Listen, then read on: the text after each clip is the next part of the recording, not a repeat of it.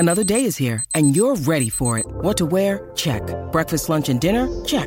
Planning for what's next and how to save for it? That's where Bank of America can help.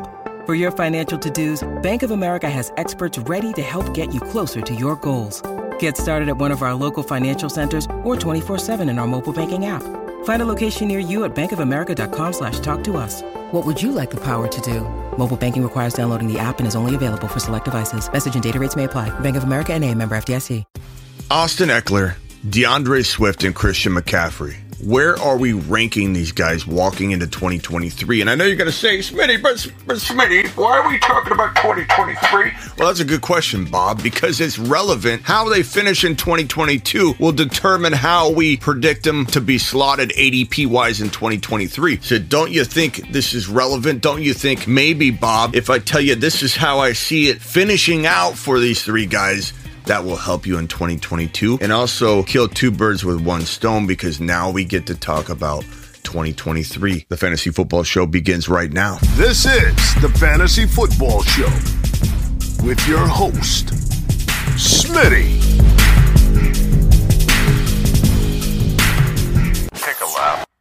How Swift finishes will determine where we're ranking him in 2023. The problem with Swift is injuries. I mean, that's the only problem. He's got talent. They run the ball a ton in Detroit. Even when Jamal's in the way, there's still enough running to go around to make Swift an RB1. It's always going to come down to injury for him. Now, he practiced today in full.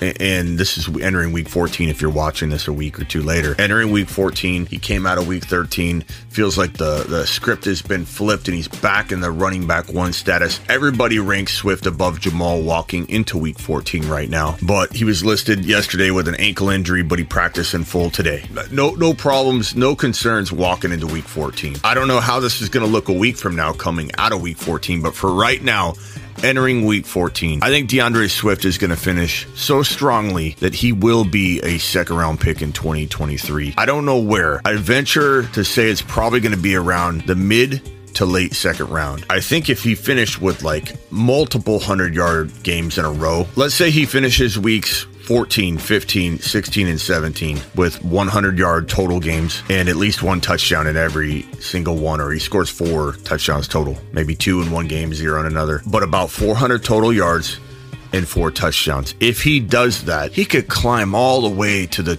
1-2 turn. If he misses a game, hear what I'm saying, because this is how crazy fantasy football is, how fickle it is, and rightly so in some respects. What have you done for me lately? If let's say he doesn't finish the year, they shut him down, whatever, he goes from anywhere in this range to probably right here, maybe even right here in the fifth round, in the fourth round. I know you're probably saying, how on earth could he go from a almost first round pick to a fifth round pick, Smitty? But keep in mind how quick people are to react. And he'd be a steal here if he did end up falling in the fourth or fifth round range because he finished badly. There'd be some concern though, because if he finished badly, he can't stay healthy. But I have a feeling Swift finishes so strong that he is a second round lock in 2023. How good does he finish? If he finishes like a monster, he'll lock into the upper part of round two, that 1-2 round turn. It just matters how many touchdowns he scores, how many total yards. If he gets anywhere close to 400 yards and four TDs in the final four games, he will be a lot higher, like this range.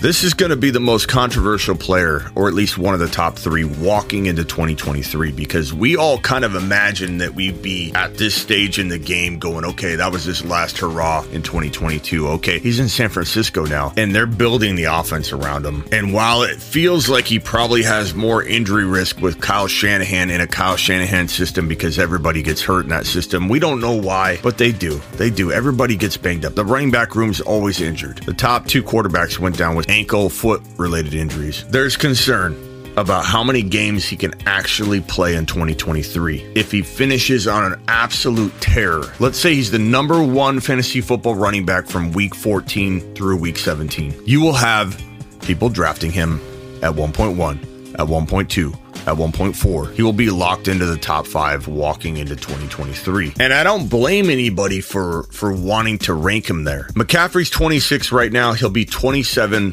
when the 2023 season begins. 27 is the new 30 for running backs, meaning back in the day, you could turn 30 and maybe, in theory, have one more elite year left.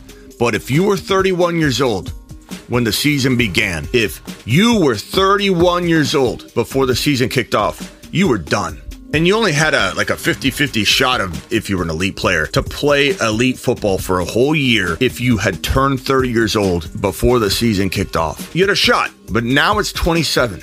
You can argue with me all you want. You can talk about the past all you want. It doesn't matter. It's irrelevant what Emmett did or Tomlinson or Gore or whoever. It does not matter. You're spinning your wheels on this one. The new age of decline is 27. If you enter 27 as an elite running back, you have a shot, but you have a whole lot of risk of getting hurt. He will be 27. He will not be 28. He will be 27. 28 is the new 31. 27 is the new 30, meaning he will have a shot. If he were 28 before the season kicked off next year, he'd be a complete avoid for me. Absolutely 100% complete avoid. And the next player we're talking about, you're going to want to put your earmuffs on for if you like him, because you're not going to like what this translates into. I don't know how I'm going to feel about a top 5 running back rank for Christian McCaffrey. The dilemma for us will be this. Okay, he's entering 27. He's entering 2023 at the age of 27. He's got that shot of being elite for one more year. His mileage is crazy, but he did get a nice divide throughout his career of receptions and rushing attempts, so he's kind of maybe a little bit more intact than the average running back. Hasn't had a lot of devastating injuries, just a lot of lingering ones that have kept him out for the last 2 out of the 3 years. Will McCaffrey dominate for even 10, 11 games, not and then fall off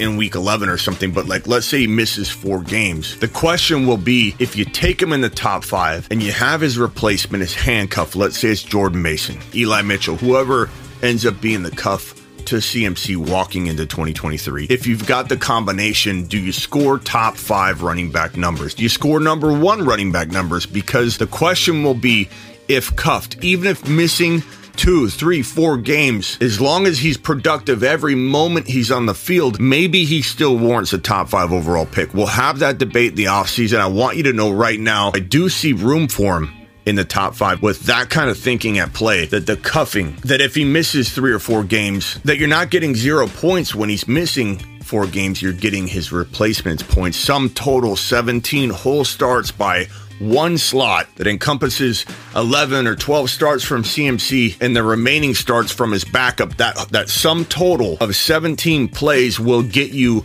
running back 1, 2, 3, 4, or 5 overall value. That will make CMC a very debatable player inside the top 5 next year. Assuming he stays healthy the rest of the way, assuming he delivers and does pretty well from here on out and is a top 1, 2, or 3 overall running back moving forward. Much debate to be had in the offseason in regards to Christian McCaffrey. This is going to be hard to hear for a lot of Austin Ekeler owners. And if you love Austin Ekeler, you're a truther to the end. Until he falls off, you're going to want to put your Austin Ekeler earmuffs on.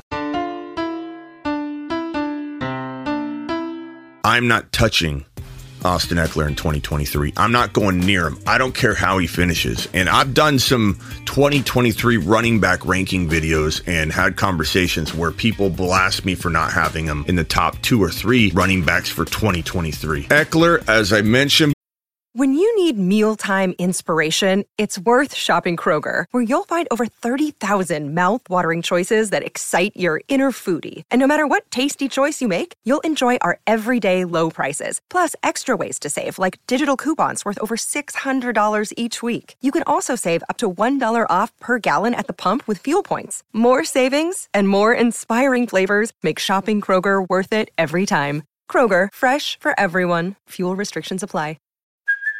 Hey, it's Kaylee Cuoco for Priceline. Ready to go to your happy place for a happy price? Well, why didn't you say so? Just download the Priceline app right now and save up to 60% on hotels. So whether it's Cousin Kevin's Kazoo Concert in Kansas City, go Kevin, or Becky's Bachelorette Bash in Bermuda, you never have to miss a trip ever again. So download the Priceline app today. Your savings are waiting. Go to your happy place for a happy price. Go to your happy price, Priceline. Before is currently in his final, he may have one more season left, season.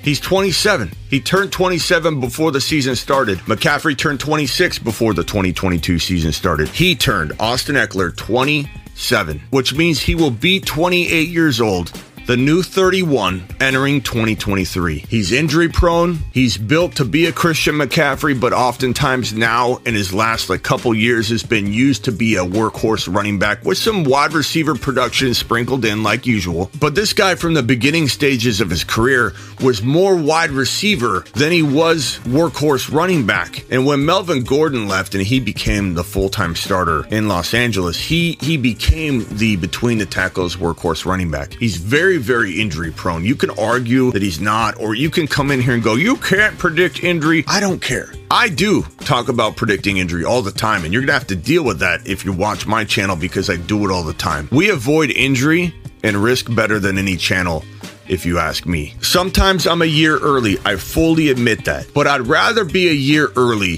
than be left holding the bag. Could he deliver one more year? Absolutely. But I'd rather step to the side, make a lateral decision that feels a little bit safer. We avoid more disasters on the channel with this approach than we end up missing and watch a player skyrocket and not enjoy that player's climb. J.K. Dobbins, Mike Thomas, Cam Akers, Godwin early on in 2022, Saquon Barkley, his first year back from his ACL tear. The same kind of thinking applied to J.K. Dobbins walking into 2022. Austin Ekeler being 28 years old, walking into 2023 is the biggest red flag there is in fantasy football running back predicting. Would there be a line in the sand where I'd take him in the second round or something? Absolutely. Like if he fell to, let's say, mid-second, I would take him because number one, I could trade him. The trade value would be enormous. And number two, it would be similar to the Christian McCaffrey example that if I could get 10 games or 8 games out of him before he fell off the face of the earth, I would be able to supplement the remainder of the season with another player I picked up, similar to a player we drafted in Tony Pollard or Kenny Walker or whoever we've drafted with our Pachecos, and we're good at that. We draft those guys all the time here on the Fantasy Football Show. We know our sleeper running backs. So the combination of an Ekeler and one of those players would be well worth a second-round pick. There's always a line in the sand.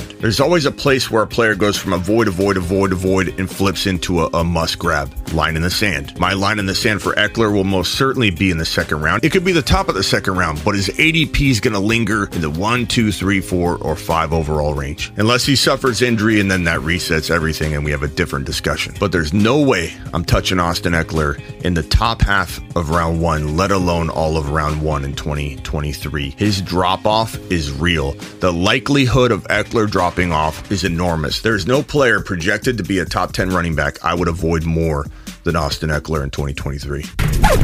Join me Monday through Friday, 7 p.m. Eastern. Every single Monday through Friday, I'm live. I'm live whenever news breaks. I'm live Tuesday, Thursday, Friday, Saturday at midnight most nights. And get on over to thefantasyfootballshow.com to get your bold predictions, your rankings. This is my content site. This thing I've been doing for 20 years. Bold predictions, one-on-one advice, trade calculators, video courses. Go get your fantasy football content on. I'm dropping bold predictions when the ball drops on New Year's Day. 2 or 3 bold predictions for 2023 will be up when the ball drops on New Year's Day. Now get out of here. This is the Fantasy Football Show with your host, Smitty.